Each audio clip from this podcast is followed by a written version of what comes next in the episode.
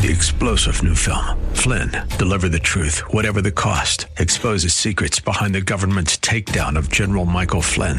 Flynn knew what the intel world had been up to. He ordered the first audit of the use of contractors. This set off alarm bells. He told the truth. He was the most dangerous person for Donald Trump to hire. They had to get rid of Flynn. Flynn, deliver the truth, whatever the cost. Available now. Watch it today. Go to salemnow.com. Salemnow.com.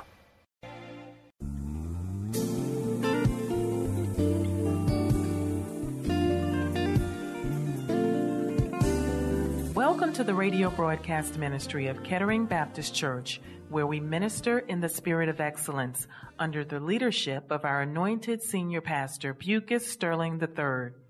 Please stay tuned at the end of this broadcast for information on how to obtain a copy of today's message in its entirety.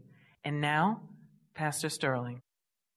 A word to share with you to encourage your hearts on today from the Gospel of Luke, uh, chapter 13, and read a few verses here from Luke chapter 13, beginning at verse 22. The word of the Lord from Luke chapter 13, beginning at verse 22, reads as follows And he went through the cities and villages, teaching and journeying toward Jerusalem.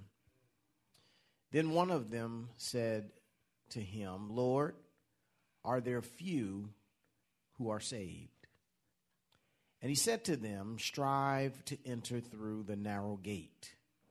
For many, I say to you, will seek to enter and will not be able.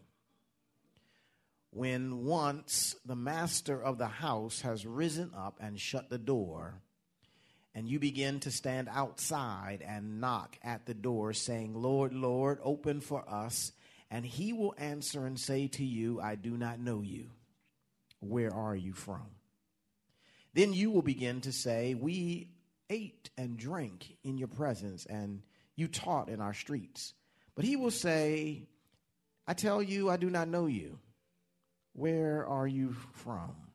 Depart from me, all you workers of iniquity.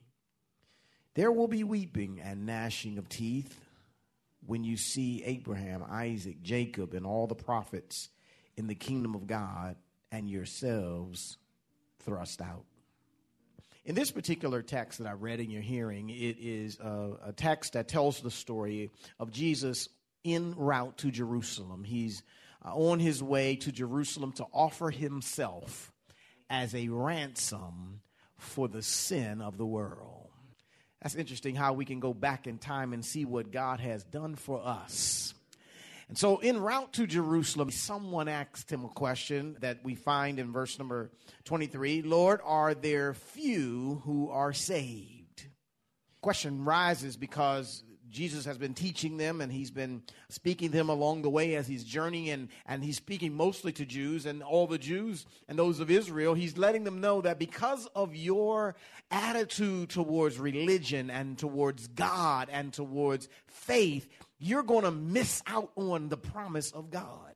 And he's been telling them that it's going to be a lot of the Israelites, you're going to miss out on this opportunity because he knows what's going to happen and he's telling them that. And so, in the heart of this one who asked the question, it doesn't sound like a whole lot of folk are going to get saved. And so, he asked Jesus the question Are there few who will be saved? And so, he gives them this answer and he says in verse 24 Strive to enter through the narrow gate. I want to talk just for a few moments from the subject and idea strive to be among the saved. Now, this word strive gives the idea of battling, if you will, or contending against an adversary who is attempting to prevent you from something. And in this context of the passage, there is an adversary, there is one who is working against you, who is desirous of keeping you from entering into heaven and being among the saved. Now, we can define this opposition in the form of the flesh. That's us, our own physical bodies, our sinful nature. We can define that in the form of Satan, Lucifer, slew footed one, demons that have been thrown out of heaven, and, and all kinds of other things, and all kind of stuff that work against us that causes us to have to strive to push, to persevere beyond all the obstacles so that we can enter in through the narrow gate. And Jesus tells them, He says, strive for that. Strive to enter through the narrow gate. And why the narrow gate? Well, in another passage, as Jesus is teaching in Matthew's, Matthew's version of this same teaching, uh, Matthew says that, that Jesus taught them that broad and wide was the roadway that led to destruction, but straight and narrow was the one that led to righteousness. And he went on to let them know it was a narrow gate and a difficult road and the difficult way to get to life. Now, Matthew chapter 7, verse 13, he says, Enter by the narrow gate, for wide is the gate and broad is the way that leads to destruction, and there are many who will go by it. But narrow is the gate, and difficult is the way which leads to life, and there are few who will find it. When I read through that passage, I've read it thousands of times before, but when I was looking at it this time, it reminded me of a commercial that I recently saw. It's a, it's a Verizon commercial, I think, and it has something to do about the speed of the internet or something. And, and they got all these people coming down, and they've got this little gate in the, this little entryway, and everybody's going through the entryway one at a time, and it's slow. And then somebody else says, "Well, we came along and thought about having a bigger entryway, and so we made a bigger entryway." And then all the people start rushing to get to this bigger entryway, and it seems like a whole lot of people are making it through this entryway. Now, this is my theological mindset. I'm watching commercials and I'm thinking about kingdom. Okay, uh, in my theological mind, what I saw there is what we see happening in our world today. There are too many people who say, well, that little narrow way just coming through Jesus, there's got to be more to it than that. So we're going to make a broader way so more people can make it in. And so what they've done and what we're doing in our society is we're telling people there's more than one way, but Jesus said, I am the way. I am the truth. I am the life. Nobody can get to heaven. Nobody can get saved. Nobody can get to the Father except they come through me. Now, you might want a broader, wider, faster internet, but there ain't but one way to get to heaven. Are y'all hearing what I'm saying? And so he lets them know here in the text that they need to be striving to enter through this narrow gate, for many, I say to you, will seek to enter and will not be able. Why? Because they're going to try to come some other way. They're going to make statues to rub on the belly of the statue and meditate on. So they can say, I'll come in through Buddha. They'll raise up a Muhammad and say Muhammad is the way, and we can go in through Muhammad. They'll say that through transcendental meditation or through Scientology or some other made up man contrived ideology. We can get there that way. They'll build pillars and they'll build uh, statues of gold and images of silver, and they'll say if we wear this around our neck or if we just have a rabbit's foot, we'll make it in. No, But he says in John chapter 10, verse 1, he says, He who does not enter by the door is a thief and a robber. And he came back in John chapter 10, verse 9, he says, I am that door. You got to come in through me. And all who enter through me will be saved. And so he's encouraging the crowd here. He's encouraging us even today from this period of time over 2,000 years ago, he's telling us to strive to come through this narrow gate, strive, persevere through all opposition, through all the cloudiness of the world, strive to seek to enter in through the narrow gate because there's a whole lot of folk that won't make it. Y'all hearing what I'm saying? And so, but Jesus is saying, look, while you have a chance, strive, because there are those who won't make it in. One, because they're trying to get up some other way, but there's another group of people who won't make it in because they're going to wait too late. It's right here in the text, verse 25. It says, Once the master of the house has risen up and shut the door, and you begin to stand outside and knock at the door, saying, Lord, Lord, open for us. And he will answer and say to you, I don't even know you. Where are you from?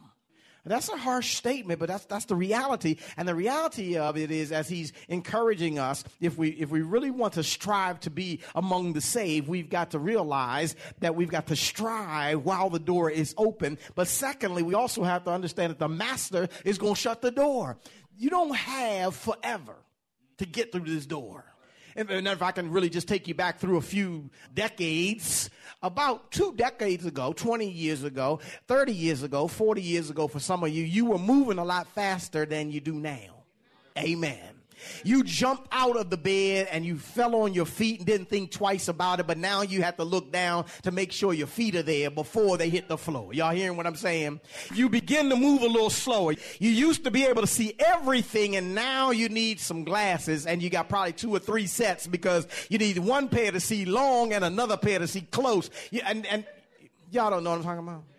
I'm just trying to tell you the door is closing. And as much as you used to be able to sprint through the door, it's getting time now where the master is going to close the door. We don't have forever to get through this door. And so we need to get through the door while we have a chance because the text says the time is coming when the master is going to close the door and you and I are going to be standing outside the door because we didn't come in while the door was open. I just want to encourage you to come in while there's a chance, while there's time while you have blood running warm in your body, while you can make a conscious decision, while your brain still works, while you still know who you are, while you still can comprehend, while you still can feed yourself, while you still can understand what I'm saying, while you still can hear, while you still have the grace of God being poured out on you, while your eyes are still open, while you still understand there is a heaven and a hell, make the decision while you have time now. You know how many people are in hell who plan to be in heaven? All of them. So, what makes us so different that our plans that we are postponing are not going to allow us to end up the same way? Outside the door, knocking, and Jesus saying, I don't even know who you, where are you from? He says they're outside the door, knocking and asking, can they come in? And this is the storyline of the text. The storyline of the text says, verse 26, then you will begin to say, We ate and drank in your presence, and you taught in our streets. But he's going to come back, verse 27, but he will say, I tell you, I don't know you. Where are you from? Depart from me, all of you workers of iniquity. In other words, when I'm outside the door, when it's too late, all of the excuses that I raise up won't be enough. Because everybody wants to say, Jesus, you know we was tight. Man, I, came by the church a few times. I watched it on TV. I listened to it on the radio. I mean, come on, Jesus. I mean, you were teaching in my town. You had a church on my street. That's what that's what they saying here in the text. You taught on my street. But they don't say anything about we received what you taught or we accepted the gift that you offered. They don't say anything about that. They just say we was hanging out with you. We was close. Let me help you here. Close ain't gonna get it. Okay? A whole lot of people going to hell right out of church. Y'all hear what I'm saying? Because it's not being the member of a church or being on the ushers or being in the choir or even preaching in the pulpit that's going to get you in heaven. It's none of that. It's nothing but the blood of Jesus Christ and accepting that free gift of everlasting life that he provides that's going to allow me to come in. I can't come in no other way. I can't come in saying I was a member of, of First Baptist, Second Baptist, Third Baptist Church. He don't care about what Baptist church you was a member of or whether you was a member of Pentecostal church or running on fire church or, or open ministries. He don't care about none of that. He wants to know, have you been washed in the blood of the crucified one? I went to Jerusalem Jerusalem in Luke chapter 13 so I could die so that you could come in. I open up the door and the door is open for you. He just wants to know did you come in through this door? Did you come in through the Son? Do you have the Son? As in First John chapter 5, he says, All who have the Son have life. All who do not have the Son do not have life. He doesn't ask nothing about membership. He doesn't ask nothing about your service. He don't even care how many much you gave in tithes. Praise the Lord that you tithe or you give money to the church, but he don't care about that. He wants because your tithes ain't gonna save you. I think I think uh, Paul said uh, you you and your money will perish. I'm just trying to be realistic. Because, see, we've got a lot of things put in our head about salvation that are not in the scripture. And I want you to know clearly what the scripture lets us know. Believe in your heart that God died for your sin. Place your faith in him and you shall be saved. Confess with your mouth and believe in your heart, thou shalt be saved. He who has a son has life. He who does not have a son does not have life. I've written this to you so you may know that you have everlasting life. He lays down all in the scripture. Let's, let's make sure, because he says you got to come in by this narrow gate. So he encourages here in the text, strive while the door is open. The door is going to close. The master's going to close the door. And all of your excuses and all the things you come up with is not going to be enough. And all that, just because you was in my presence, just because you was hanging around, just because I taught on your street, he's still going to say the same thing. Verse number 27. I don't know you. Who are you? Where are you from? And guess what? And you're still outside the door. Think of that. strive if you're going to strive to be among the saved Strive while the door is open. Understand that the master is going to shut the door. But lastly, there's going to be suffering outside the kingdom doors. He says in verse 28 there will be weeping and gnashing of teeth when you see Abraham, Isaac, Jacob, and all those who've gone on before. When you're outside looking in and seeing all the other folks that gave their life to Christ while they had a chance. And you're standing outside, there's going to be a lot of suffering, a lot of sorrow that's going to be going on, and you yourselves being thrust out. A lot of weeping, sorrowful weeping, not simple weeping, but grievous weeping gnashing of teeth is the idea of just kind of of being in agony and pain because if we don't enter in to heaven if we're not saved the place that is reserved for us watch this first of all if we go before the rapture if we go before the end times if we go before it's all over and said and done the first place we go our first parking place is hell okay?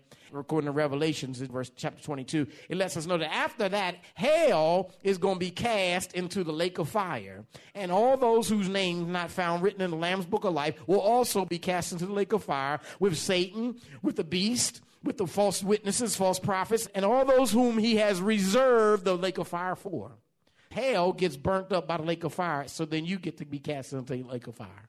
And that becomes your eternal place of residence.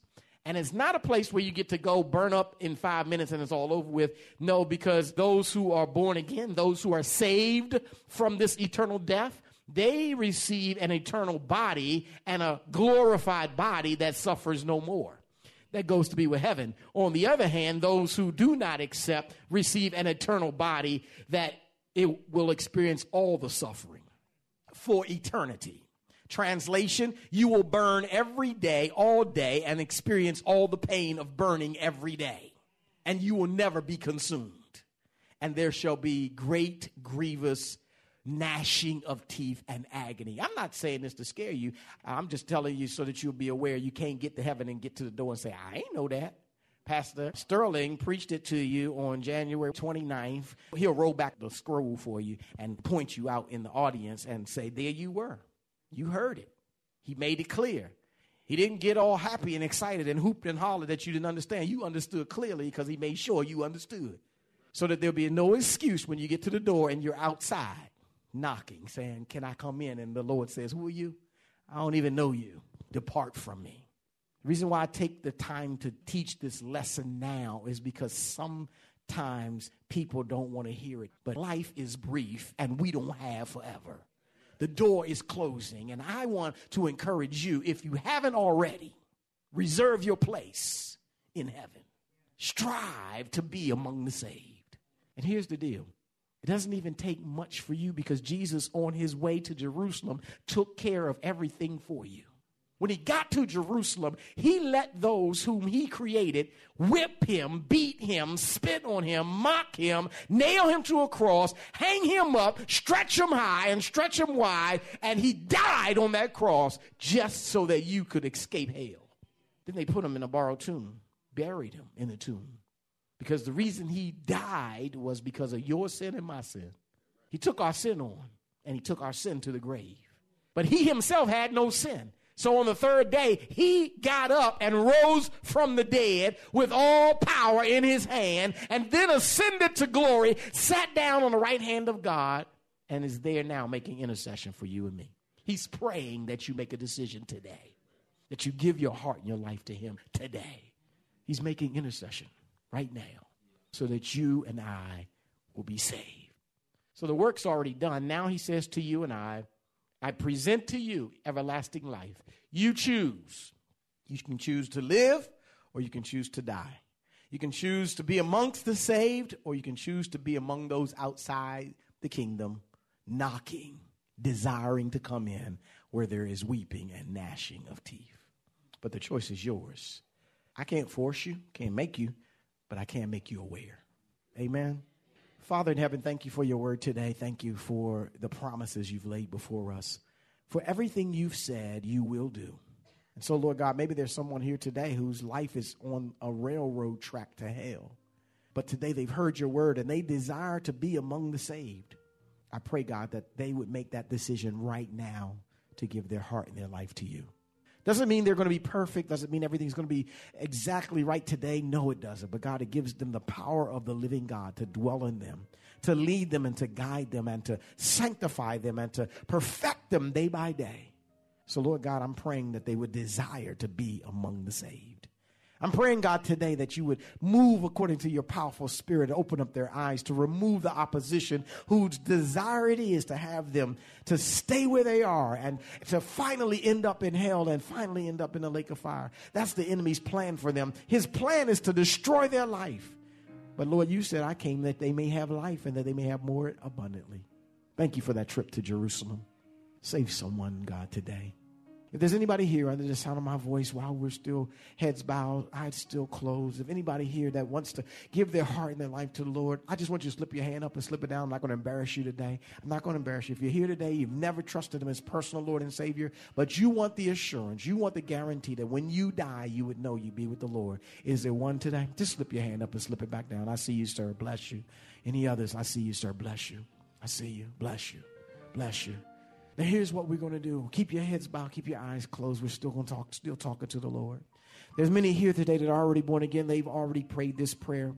I'm just going to lead us in a prayer, and the power is not in the words that you repeat after me, but it's in what's truly in your heart. Do I really want to give my heart to Jesus? Only you and He know that. But the words we're going to say, in essence, is we're going to acknowledge that we're sinners and that we do believe that Jesus died on the cross for our sin. We're going to invite Him into our heart and ask Him to save us, and He's going to do it instantaneously. He's that kind of God. There's, the work's already been done. He's going to acknowledge and receive you immediately. And the only thing left for you to do beyond that is to then embrace what you've accepted today. Find yourself a local Bible teaching, Bible preaching church where you can go in and let them know, I've already given my heart to the Lord. I'm already saved. And, and you can follow the Lord in baptism. That's the next steps. But let's look to the Lord in prayer together. And even if you're already born again, even if you're already saved, can you just pray with us anyway? Father in heaven, we thank you today. Lord, we've come because we need you. We want to be saved.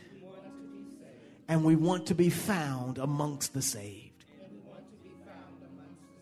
We acknowledge today that we are sinners and we can only be saved if you do it. Come into my heart Save me. Seal me. Fill me with your Holy Spirit until the day of redemption. Claim me as your child. I believe you died on Calvary for me and paid the price for my sin. I surrender all to you today in the name of Jesus Christ. Amen. Father in heaven, you've heard the prayers of my brothers and my sisters who've made a profession of faith today. Lord, it's not so much the words that I've said, but you know what's in their heart. And so, God, according to each heart, you receive the words that they've said. You've saved them by your amazing grace. And heaven is rejoicing over these who've made a decision today to give their hearts and their lives to you. So now, Father, we too rejoice and are glad that you had opportunity and privilege to secure their life, to secure them, to save them, to allow them, Father, to be amongst the saved. And so now, Heavenly Father, we just say thank you. Thank you for your blessed Holy Spirit. Thank you for your blood that never loses power. Thank you, God, that these who've come today have come to give their hearts and their lives to you. Father, strengthen them day by day and encourage them don't let them be discouraged by naysayers, but Lord, let them keep sh- pressing forward to know you more, to learn more of you, to study of you, to be closer to you. God, give them strength from day to day. Never let them doubt what the Word of God has already said you have done. So, Spirit of the Lord, have your way in each of their lives. Bless now, God, and keep in Jesus' name. Amen. Praise the Lord. You've been listening to the radio broadcast ministry of Kettering Baptist Church under the leadership of Senior Pastor Bucus Sterling III, where we minister in the spirit of excellence. We pray that you have been richly blessed by today's message. Financial contributions in support of this ministry are welcome. We thank you in advance for uniting with us in kingdom building. For a copy of this sermon on CD or to hear this message again on the web, please visit our website at ketteringministries.org and remember to reference the title or broadcast date. We hope that you have enjoyed our journey together, and we invite you to join us for one of our spirit filled worship services, Sundays at 8 a.m. or 11 a.m. at our new edifice called the Legacy Center, located at 6909 Crane Highway, Upper Marlboro, Maryland. For additional information, go to our website at ketteringministries.org or contact our church office at 301 574 3515. Please join us again as Senior Pastor Bucas Sterling III and the Kettering Baptist Church family minister in the spirit of excellence. Hey everybody, how would you like to update your home with new carpet, hardwood, or laminate? Richard Karn here with Christine Polera for 50 Floor to tell everybody just Three star general Michael J. Flynn, head of the Pentagon Intelligence Agency, knew all the government's dirty secrets. He was one of the most respected generals in the military. Flynn knew what the intel world had been up to. He understood its funding. He ordered the first audit of the use of contractors. This set off alarm bells. The explosive new documentary, Flynn, Deliver the Truth, Whatever the Cost, and covers the facts behind this scandal. Flynn told the truth. He was the most dangerous person for Donald Trump to hire. I find out the worst enemy that I'm going to face in my life is right here in America. They took my assessment and they wanted me to change it. And I was like, I'm not changing it. They had to get rid of Flynn. With in depth interviews, archival footage, and never before seen personal records of the man behind the headlines. I just felt like I was drowning. Flynn, deliver the truth, whatever the cost. Available now. Watch it today. Go to salemnow.com. Salemnow.com.